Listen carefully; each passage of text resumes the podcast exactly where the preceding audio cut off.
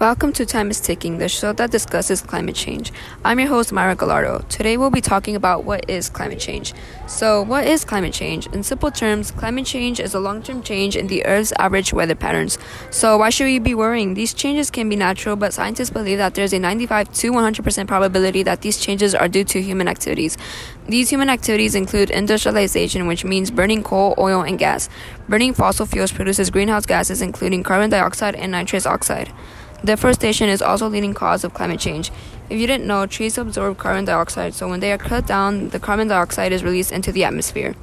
Now let's talk about the effects of climate change. Climate change not only heats our planet, but it also leads to much serious effects. These effects include severe storms, an increase in droughts, loss of species. Yeah, that's a big one, right? There are so much more effects that I could talk about for days, but let's keep it minimal for this episode. Well, that's all for today's episode of Time is Ticking. Thank you for listening. This is your host, this is your host Myra Gallardo. Peace out.